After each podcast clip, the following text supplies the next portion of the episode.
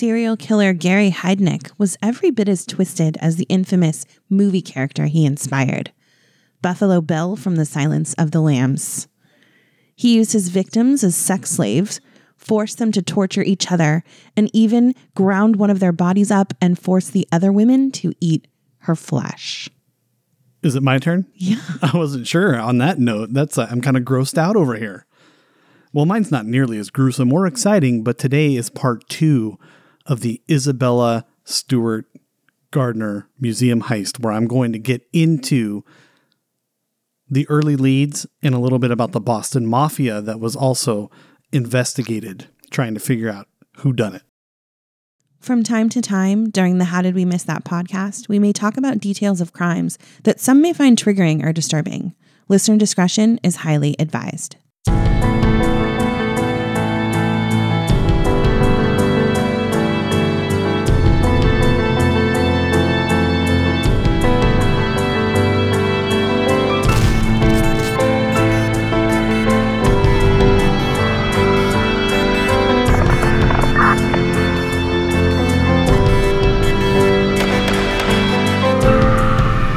How did we miss that?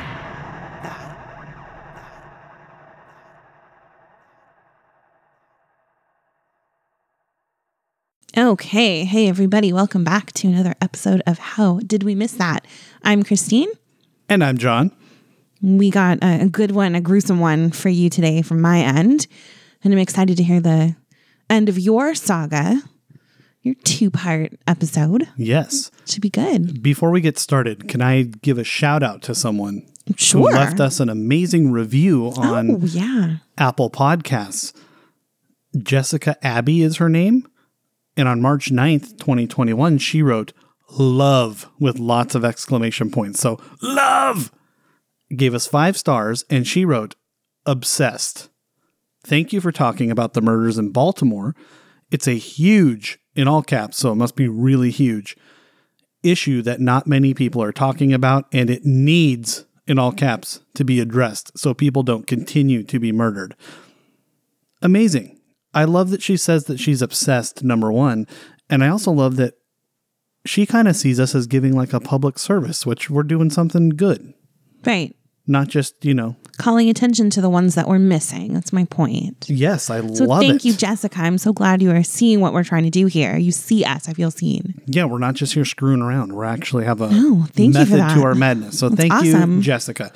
And all you other listeners out there, come on. You'll get it read on the air too. So give us a review. Yeah, do it. Cool. All right, go. All right. Well, my sources for this story are a foxnews.com article, phillymag.com, and an allthat'sinteresting.com article by Mark Oliver. And it was published on January 23rd of 2019. So yeah, like I said, I'm going to talk about uh, serial killer Gary Heidnik tonight. And what caught my attention was that, you know, we know Silence of the Lambs is not a true story, but the fact that this guy inspired the Buffalo Bill character was really interesting to me. And I didn't know that. So, yeah. So, our friend and loyal listener Kelly called me out about my lack of knowledge or seeing the Amityville horror. Mm, right. N- Newsflash, Kelly and everyone else, I've seen Silence of the Lambs like one time, not all the What way is the through, matter with you? bits and pieces. I thought Buffalo Bill was a hotel at State Line in Nevada. Okay. But he's also the killer in the movie that Clarice is trying to catch. That's great. I had no idea. Well, now you do. and now I do, and I'm I'm looking forward to learning. I will say, everyone else, pay attention to that disclaimer that goes off in the beginning because based on your brief description, this is going to get a little gross. I think. We've got a probably a whole minute skip ahead, I think, Oh wow, that's uh, a, I think our longest ever. coming coming up in a little bit here. All right, well we'll let you know before, but also the disclaimer is before every episode. You've been warned. Right. So if your children are in the back seat, probably don't want to listen to that anymore. I mean, probably ever actually. Right. Don't subject your children to this. Exactly. Okay. All right. Well, to the 50 members of his congregation, he was Bishop Heidnik, the head of the United Church of the Ministers of God. Sounds so regal. As a congregation, they happily met every Sunday inside Heidnik's home to hear his very unique point of view. However, what these people did not know was that just below their feet, six women were chained up like animals. So, as we always do, I think it's really important to understand kind of where Gary Heidnik comes from, his early life, if you will. So, he was born in Ohio in 1943. He didn't have the greatest upbringing, you know, do they ever? He suffered through an abusive childhood in which his father would abuse him and make fun of him for wetting the bed. His father would force him to hang his dirty sheets outside so that the neighbors and people passing by could see the mistake that he made. Okay, so this is a recurring theme, I think, through a couple of our shows, but especially the last one. Dad made fun of Butch and abused him a little bit as mm-hmm. well. Yeah. So, all you dads out there, and I'm even talking to myself here, don't do those things. Think of the damage you're doing to your kids. They're going to end up like the Buffalo Bills Right. and never win a Super Bowl. Oh, I mean this this guy Buffalo Bill. Sorry. Anyway, be good to your kids. Don't make fun of them. They end up killing people and doing bad things. Right. All right. So Gary is showing at least one of the characteristics of the McDonald triad, which, if you're not familiar with it, it's a a theory of violent tendencies in people. So uh, serial killers, people that are really violent, they all tend to have these particular characteristics in their personality. One of them is frequent bedwetting, which we see Gary is showing at this moment. It's also uh, setting of fires and torturing of animals and things helpless and smaller than them. So The yeah. bedwetting one's interesting to me. The other two seem like violent things that, you know, cause harm to others potentially. Right. But the bedwetting's kind of just a personal issue. Like, how is that indicative of violent behavior? That's I think it just shows like a loss of control over yourself. yeah, and just some they- kind of trauma That going on. Yeah. Exactly. There's trauma, there's shame that comes along with it. Yeah. Okay. Um, I gotcha. Yeah. It's also uh fear, Oh, you know. really? Okay. situation. Oh, yeah, yeah. I, I, I hear what you're saying. Yeah. Yeah. So Interesting. I Yeah. never knew that. All right. Well, things do not get much better for him in high school, where he didn't have many friends and he was socially awkward. After graduation, he decided to go into the army, but he was discharged after serving for just over a year because of mental health issues. Heidnik worked briefly as a nurse, and this is where he began to realize that he could control people. So Gary decided he was going to start the United Church of the Ministers of God in 1971 in Philadelphia with just five followers and $1,500. But things actually ended up growing really quickly. He was ultimately able to raise more than $500,000. Wow. That, Yeah. That escalated very quickly. Right. And he was also able to perfect his skill of manipulating people. Hmm. In 1985, he sent away for a mail order bride from the Philippines. Okay. and he married Betty Disto, and they had a son named Jesse. Their marriage would not last long, though. After a year, he was charged with spousal rape, and Betty left him in 1986. I didn't know spousal rape was a thing. I thought it was just rape. I didn't know they had Yeah, I mean, I don't. parameters. I think they're just calling it that. I don't think it has different like connotations. I, I mean, I guess sort of. I don't think it has like different punishments and consequences to it. Yeah, I think but it's I think it's just clarifying that right. this wasn't a stranger. One quick note, I don't mean to derail you, but I really hope the military is doing better with mental health things now instead of just Yeah. oh you have issues you're discharged what's that going to do to that person's mental health it's only going to make it worse right. So, but you I also mean, don't like- want people like that with weapons and no i understand but the military and the government has resources to try to rehabilitate them like maybe don't put them in a weapons unit but try to work with them with their mental health i mean the, Yeah. the military has doctors and things but you just kick them out on the street essentially Uh, what is that doing yeah, I don't know. now you have someone You're with a year of weapons training and mental health issues that's recipe for disaster as i like to say It's true. You're right. That's a good point. Well, he had actually been charged with crimes related to sexual assault before, but he didn't actually ever serve any significant time for them. And it turns out that Heidnik had two other children with two different women, both of whom had also complained of his violent sexual practices, and that he always wanted to lock them up, a habit that would only get worse in the years to come. Gary Heidnik's first official victim was named Josefina Rivera. She was captured in 1986, and it's hard to imagine, but he was actually able to convince her to help him in the end. The way he initially captured her, though, was as brutal as the capture of any of his other victims. Like all of the women Heidnik went after, Rivera was a sex worker that he lured into his home. After having sex with her, um, Rivera was getting dressed when Heidnik came up from behind her and choked her. Then he dragged her down to his basement, chained her up, and filled the locks with super glue. I mean, there's no getting anything in those. No. Try to get yourself out of there. Not happening. It wasn't over though. That's not, and he's not just going to chain her up, of course. yeah. He then beat her with a stick until she finally stopped screaming for help. Then he threw her into a pit in the basement floor and boarded it up to seal her in. The only light that seeped in came through the thin cracks between the wood covering overhead. Um, that's so scary. Yeah. I can't imagine just being in a pit in a basement. I, I know the Scary. basement itself, depending on your basement, is already kind of a pit of despair. Right. And then a pit within a pit. That yeah, that sounds awful. Buried alive, pretty much. Pretty much. Ugh. Well, in just three months, he would end up kidnapping five more women, all in the exact same way. They were all thrown into the pit and were only pulled out to be raped or tortured. In an interview after she was finally freed, Josefina describes how she fell victim to Stockholm syndrome. She says, quote, Anytime that you're cut off from the world outside, whoever's holding you captive, you're going to grow to like him regardless because he's your only contact to things on the outside. He's your only source of survival. Hey, what is this Stockholm syndrome? I've heard this before, and what does it have to do with Sweden? So I don't. I think it is it has to do with name? a. I think it has to do with a case Okay. that comes from there. Okay. Um, I'm not sure. That's a good question. I should probably research that. But it, it's um the idea that eventually, if you are, you get close enough to your captors, you will begin to, you know, like the Patty Hearst situation. Yeah. Yeah. She eventually like grew to love them and Yeah. Okay. became part right. of their group kind of a thing.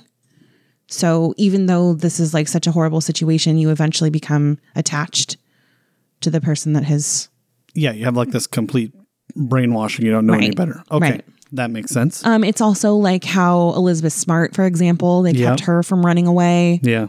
They kind of made her feel like she couldn't be without them, Yeah. kind of a situation. Yeah. Gotcha. Rivera eventually began to help Heidnik, and he made her the boss of the other women. It was his way of pitting the women against each other. If she did what he said, he'd bring her hot chocolate and hot dogs and let her sleep outside of the hole. It's nice. Hot chocolate and hot dogs. Yeah, That's sounds delicious. Appetizing. so two- good together. Two things I never would ever put in the same sentence. No. No. But he was very clear with her. If she ever disobeyed him, she would lose all of her privileges. The women learned quickly that disobeying him was very dangerous. Hmm. When they made him angry, he would put them what he called on punishment. This would mean that they would be starved, beaten, and tortured.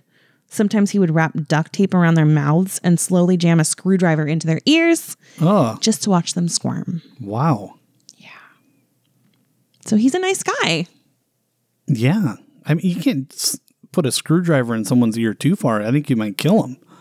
yeah, I don't think he like hurt them like that. I think it was just more like a ah, You, you, know, know, how sometimes you put the Q-tip in a little too far and it's right, like, and it hurts. little- yeah, yeah, Can you imagine a screwdriver? No. Oh my God. I cannot. Josefina knew that to stay on his good side and keep her privileges, she had to help him torture the other women.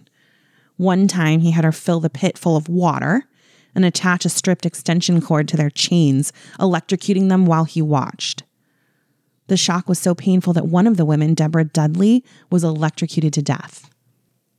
Barely reacting, Heidnik announced her death and exclaimed that now he could finally get back to having a peaceful basement. Oh, finally. Finally. God, now that Deborah. Deborah Dudley is gone, double D, Seriously.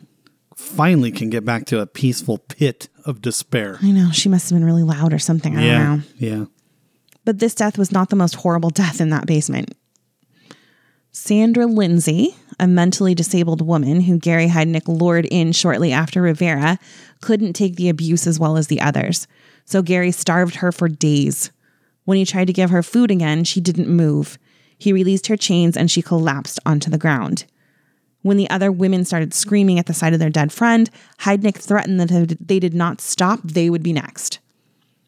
He then dragged Sandra's body upstairs and cut it into pieces. So, this is it right here. This is your graphic content warning. It's your disclaimer. We should get a little sound to play so people just, in case they're only half listening, when they hear like the whoop whoop, hit the pause, whoop, something. Right. I, I agree. I think that's good. But if you don't like this sort of thing, like I said, you might want to go like a minute or so ahead.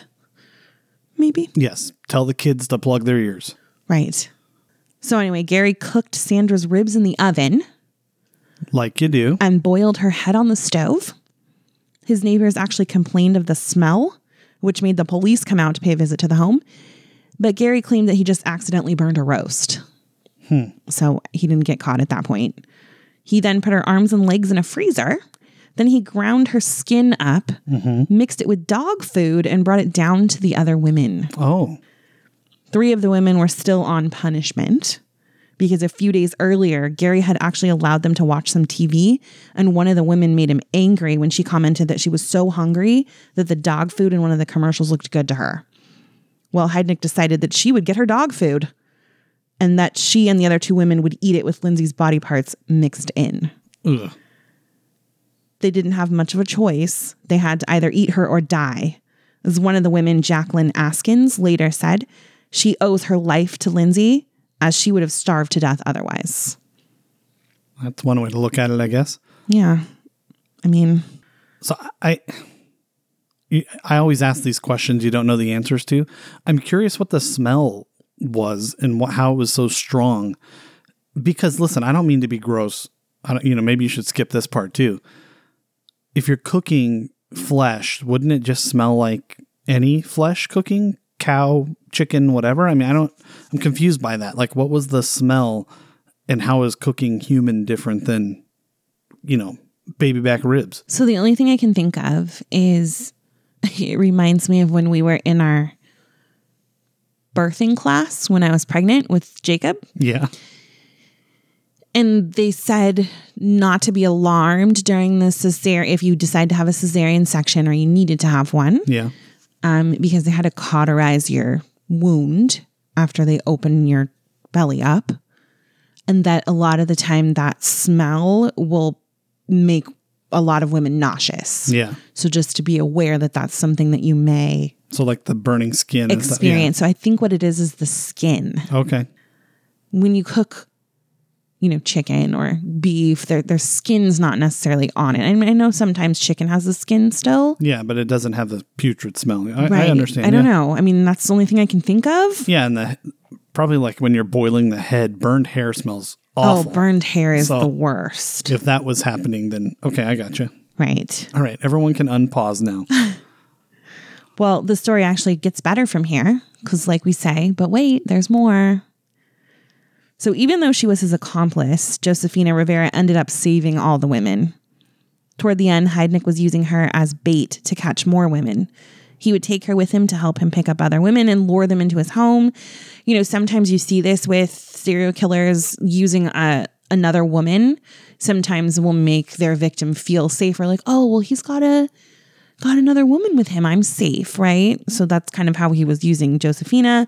But instead, she was there to help him capture them and lure him back to the house, or lure them, sorry, back to his house.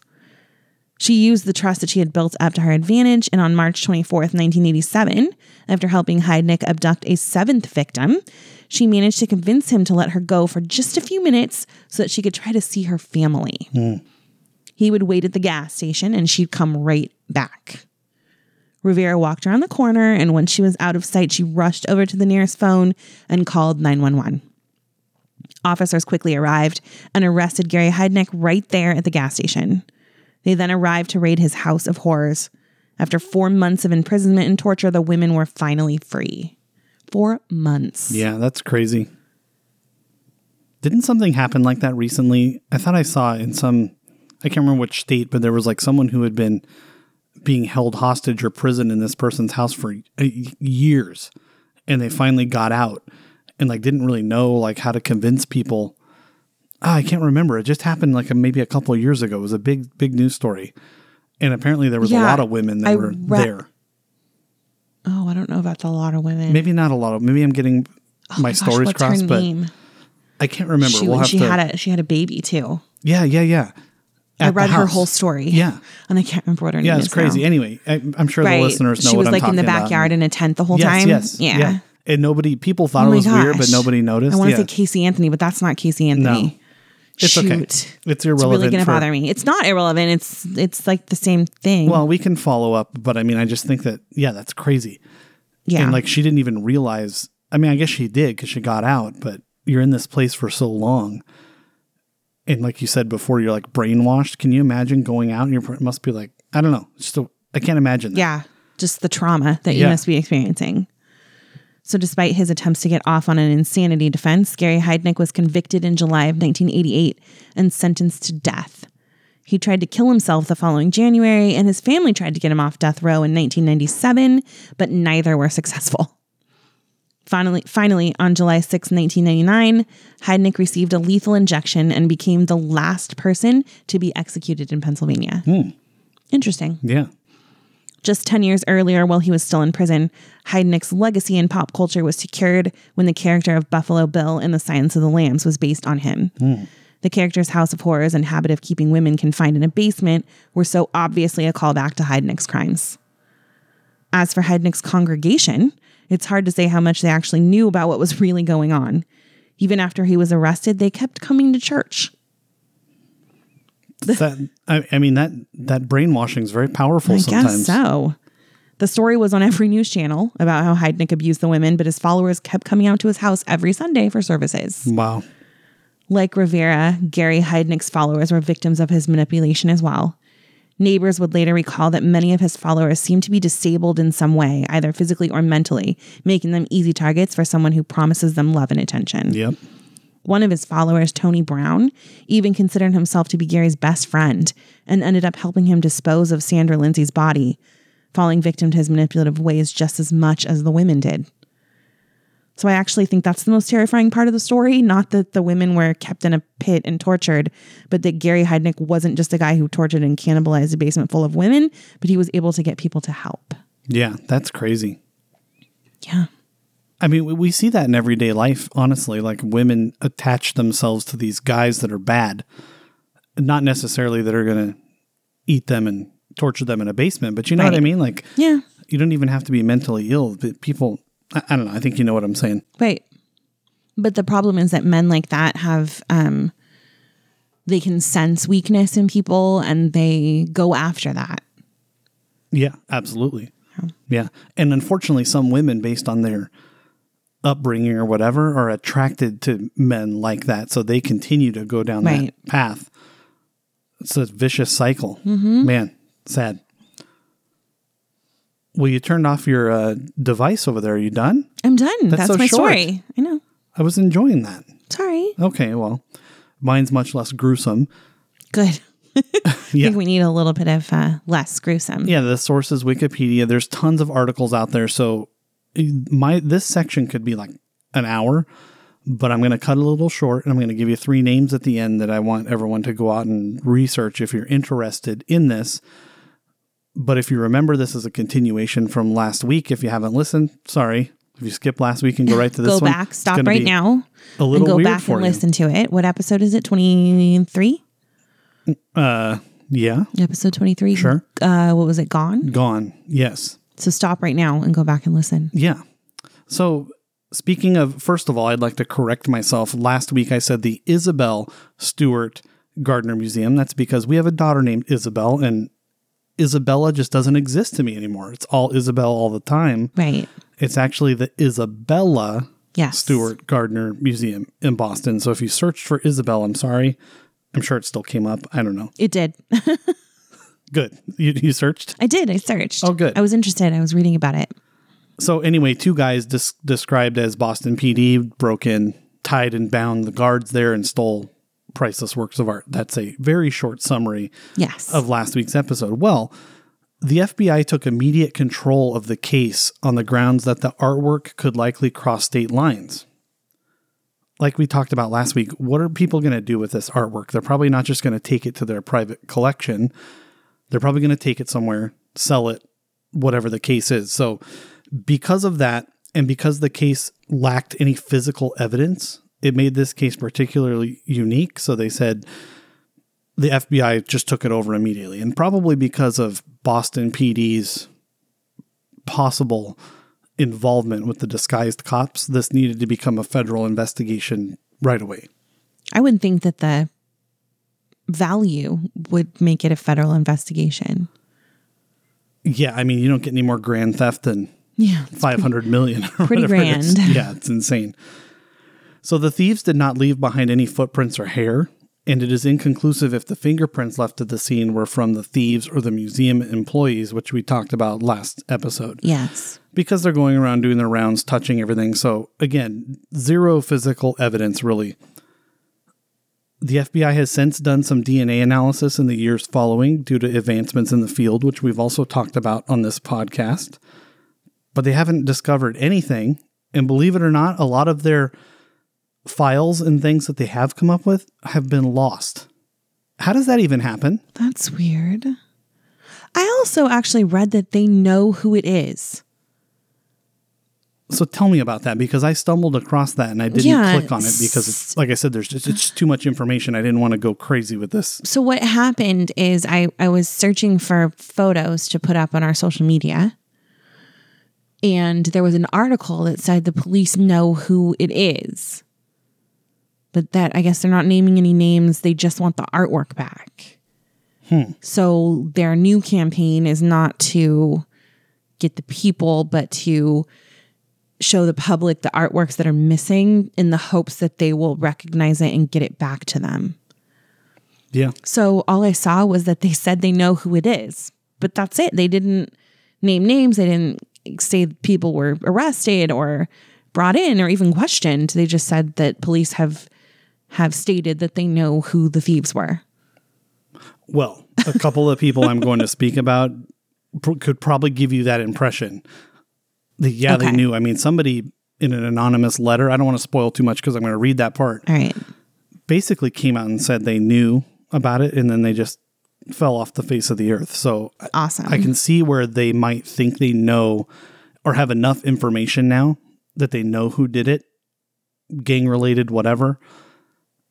And I guess at this point, there's no point in prosecuting anyone. I would think that the foundation and the museum just wants the stuff back. I mean, yeah, it's kind of what it sounds cares, like. They right? just want the artwork back. when you lose one painting that's worth over 250 million, I would just want that back. Right. I don't care what happens to the thieves. So the guards and witnesses in the street described one thief as about five feet nine inches tall to five feet ten inches in his late 30s with a medium build, and the other six feet to six one in his early 30s with a heavier build. I believe yesterday you spoke, you posted this on social media, or not yesterday, but as we record this, this past weekend you posted a sketch of them. Correct, Laurel and Hardy. You Laurel said, and Hardy. well, because the sketch looks very cartoon like. yeah. I mean, Like, how are you expecting to catch anybody when they look like people from Looney Tunes? Like, yeah, and I it think was I made not the, very realistic. I think I made the comment to you that I've seen plenty of Boston cops that resemble Laurel and Hardy, so it is plausible. But um, you know, no offense, guys and gals, but sorry, but it's true. Um, yeah, I mean, it was a really, really rough sketch, and it's Very. like I, I don't know. it looked like like a caricature of these people. It was not good. Right, right. So last episode, I mentioned Rick Abath, Abath, Abbott. I just called him Abath. I don't know how to say his last name. Okay. He was the museum employee that was acting a little weird. Right. Remember, he did the side door open and close thing. Um, he was investigated early on because of that suspicious behavior that I mentioned last episode and a little bit just now. So, that opening and shutting of the side door, it's believed by many who have investigated him and been involved in this that he did that to signal the thieves who were in the car on the street, which we talked about last episode as well. Yeah, that's what I would think. Now, he claimed in his interview that he did that to check to see if the door lock was working. Okay, I mentioned I'm a security guy. I've done rounds like this before. Really, no need to open the door. If you just go tug on the handle and it doesn't open, hey, newsflash, the thing is locked. It works. Right. so the opening part is a little weird. To make matters even stranger, his colleagues told journalists throughout the press things with this that if that was a routine of his that he actually did that like he claimed he did, the supervisors would have shut it down and they would have had printouts of the door opening. They had a sophisticated security system that told you every time someone opened a door. I have those too at my job. Every security place has that. They can tell when doors are open, whatever sensors.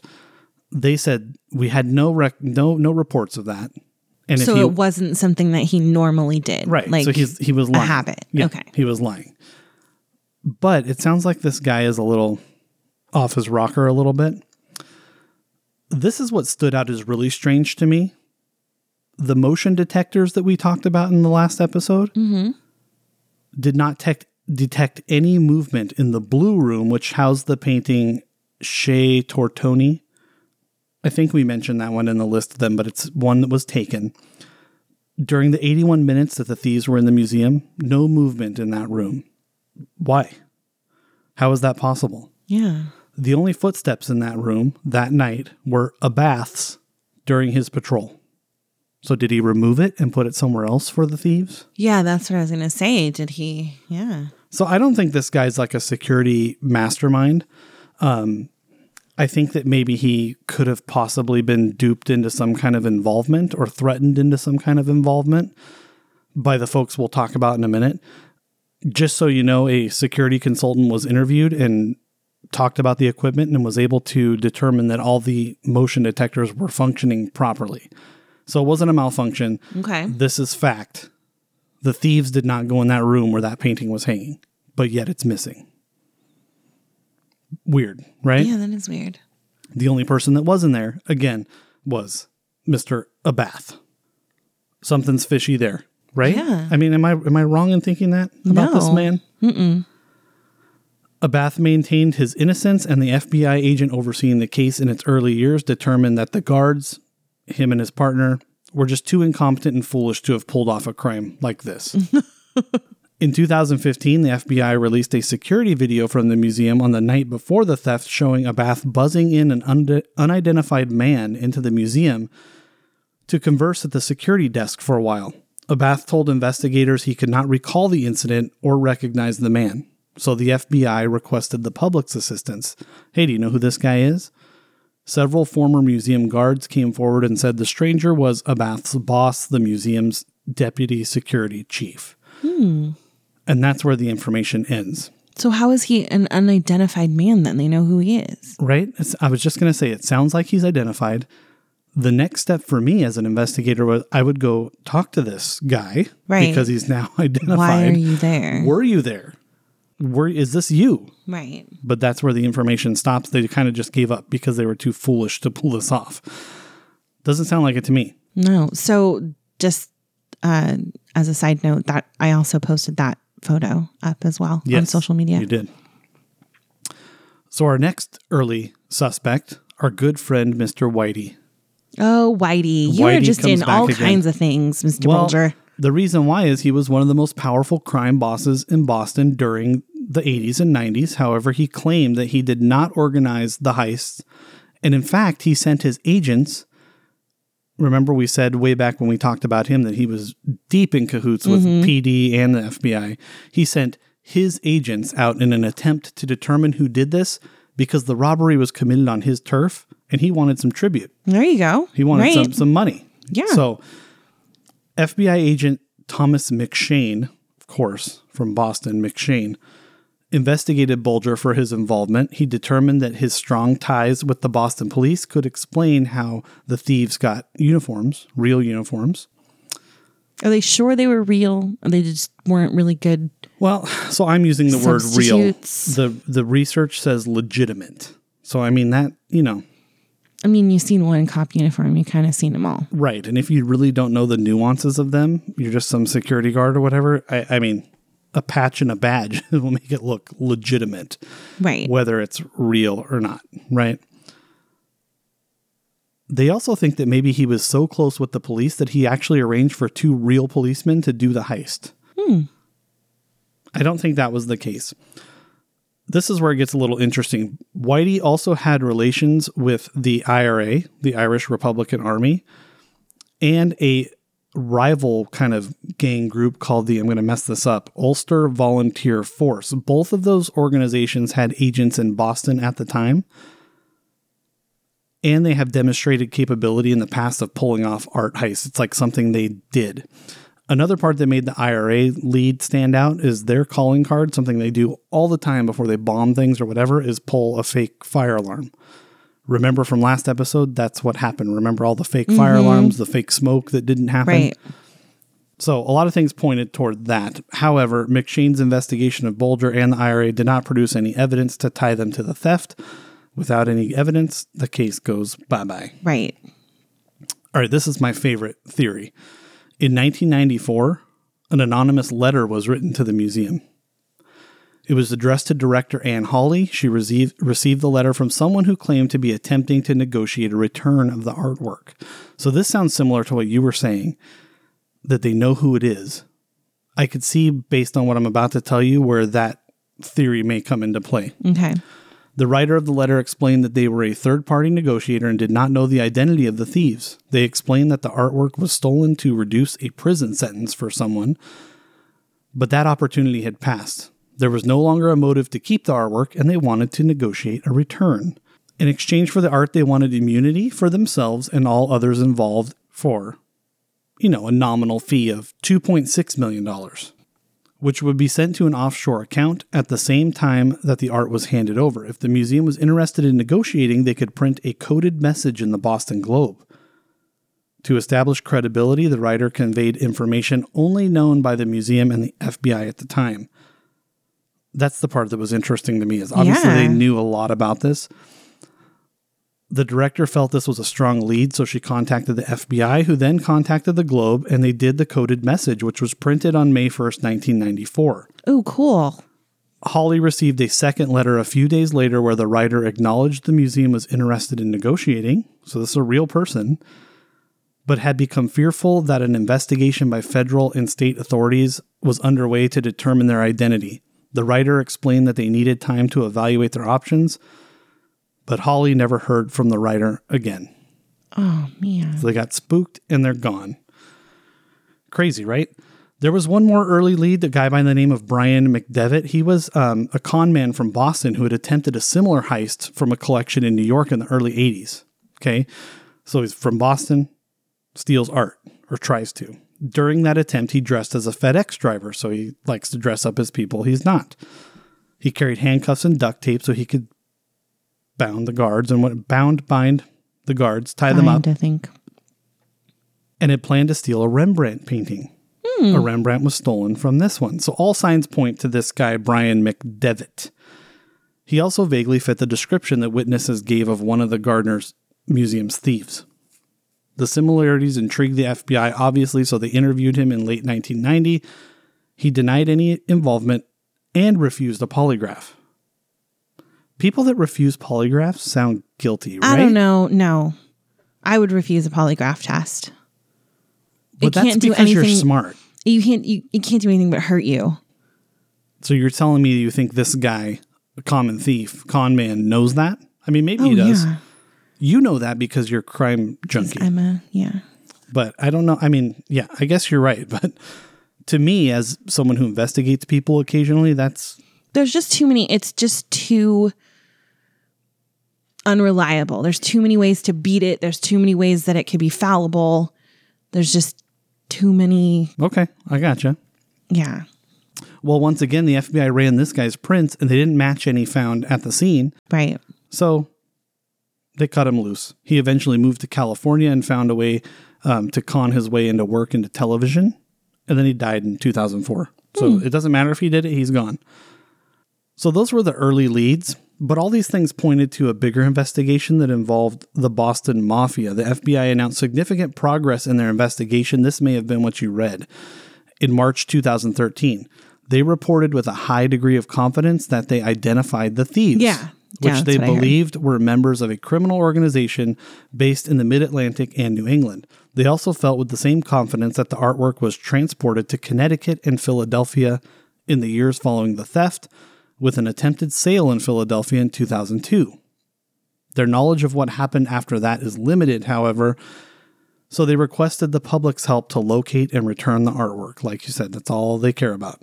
In 2015, the FBI stated both thieves were deceased. Though the FBI did not publicly identify any individuals, sources familiar with the investigation say they were associated with a gang from Dorchester, here in Boston.